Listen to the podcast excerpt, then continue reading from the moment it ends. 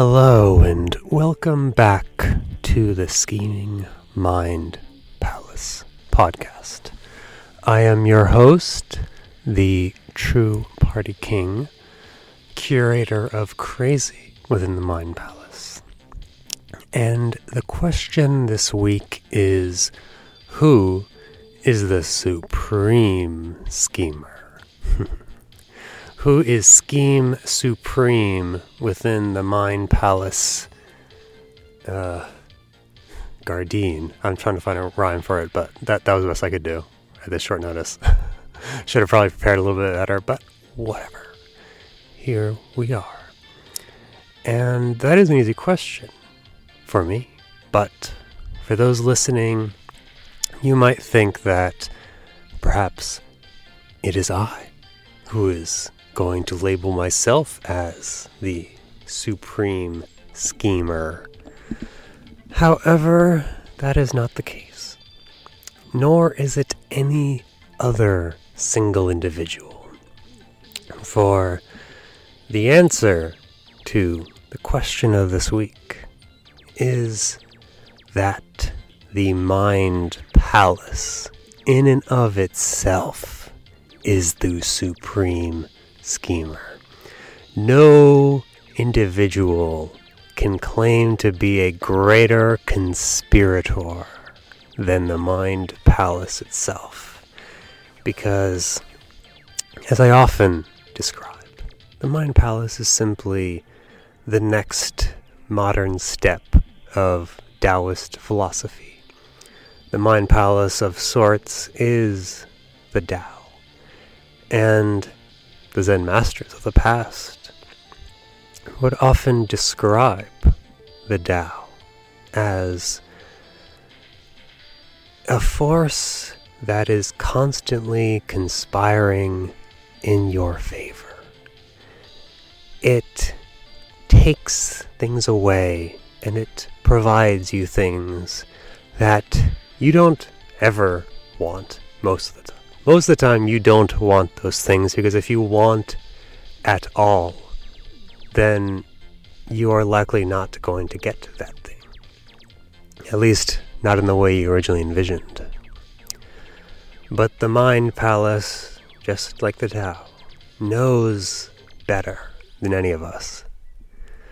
The Mind Palace understands when it is time to do things such as take away a phone, such as remove some other object that is working against us.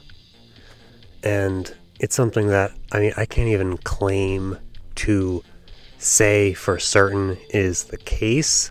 All I can say for certain is that every time when someone loses their phone in the Mind Palace experience, whenever I'm curating a Mind Palace experience and someone loses their phone, it's always at a time when they're like way too obsessed with their phone. They're way too invested in that thing, in that object. And the object in and of itself is nothing bad. A, a smartphone is nothing to be scoffed at, to be looked down upon as like, oh, you, you use smartphones. So I guess that means you aren't as smart yourself. Which, I mean, it sometimes does occur, at least with, let's say, children or other individuals that can't utilize a smartphone consciously. Because the way I look at my smartphone is that it's it's like a personal assistant. It's a personal assistant that keeps track of things, helps me look up things, all sorts of little remedial tasks that I myself don't particularly want to do. Like, I don't want to have to memorize every single thing in the world when I could just look it up. and even though I was a math major, I will admit I sometimes use the calculator too. so, as such, it, in and of itself, is not a bad object, the smartphone. However, when it becomes like the thing, the object, the center of your attention and you're within the Mind Palace experience, it's going to get taken away. it's going to temporarily get taken away because the Mind Palace knows this this this individual's got to get off this thing. It's it's sucking up their life. It's sucking them away from other people, other possible enlightening experiences.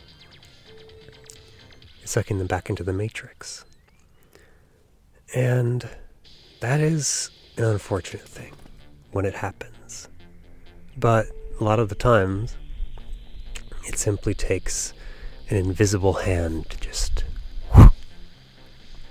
cast it aside, cast it away for a time. And then that becomes a test of sorts. Like, are you going to then spend like an hour or more looking for it? or are you going to accept that, okay, maybe I was on the phone too much and now it's gone? It'll it'll come back when it's ready. It'll come back when I think that it will no longer hurt me. It will no longer demean me. Which is actually why little uh little piece of advice for my fellow iPhone users. Within my personal accessibility controls, I always like to both turn off white point and color filters, basically turning my smartphone black and white, removing all color. Which, I mean, considering everything I do, everything I'm wearing, might be kind of hilarious that I'm going to be removing the color from my smartphone. But I find that it really helps transform the phone into a thing instead of the thing. Instead of like the focus of attention, where there may be other objects in the room that I should be focusing on, other projects, other, I don't know, other things like a diary or a book that I should be reading. But because of the color, because of the fixation on it, I I just can't pull myself away. But by putting it in black and white, it just makes it another object in the room that I can focus on and I will look things up, but it doesn't hold my attention nearly as long. I quickly become bored of it.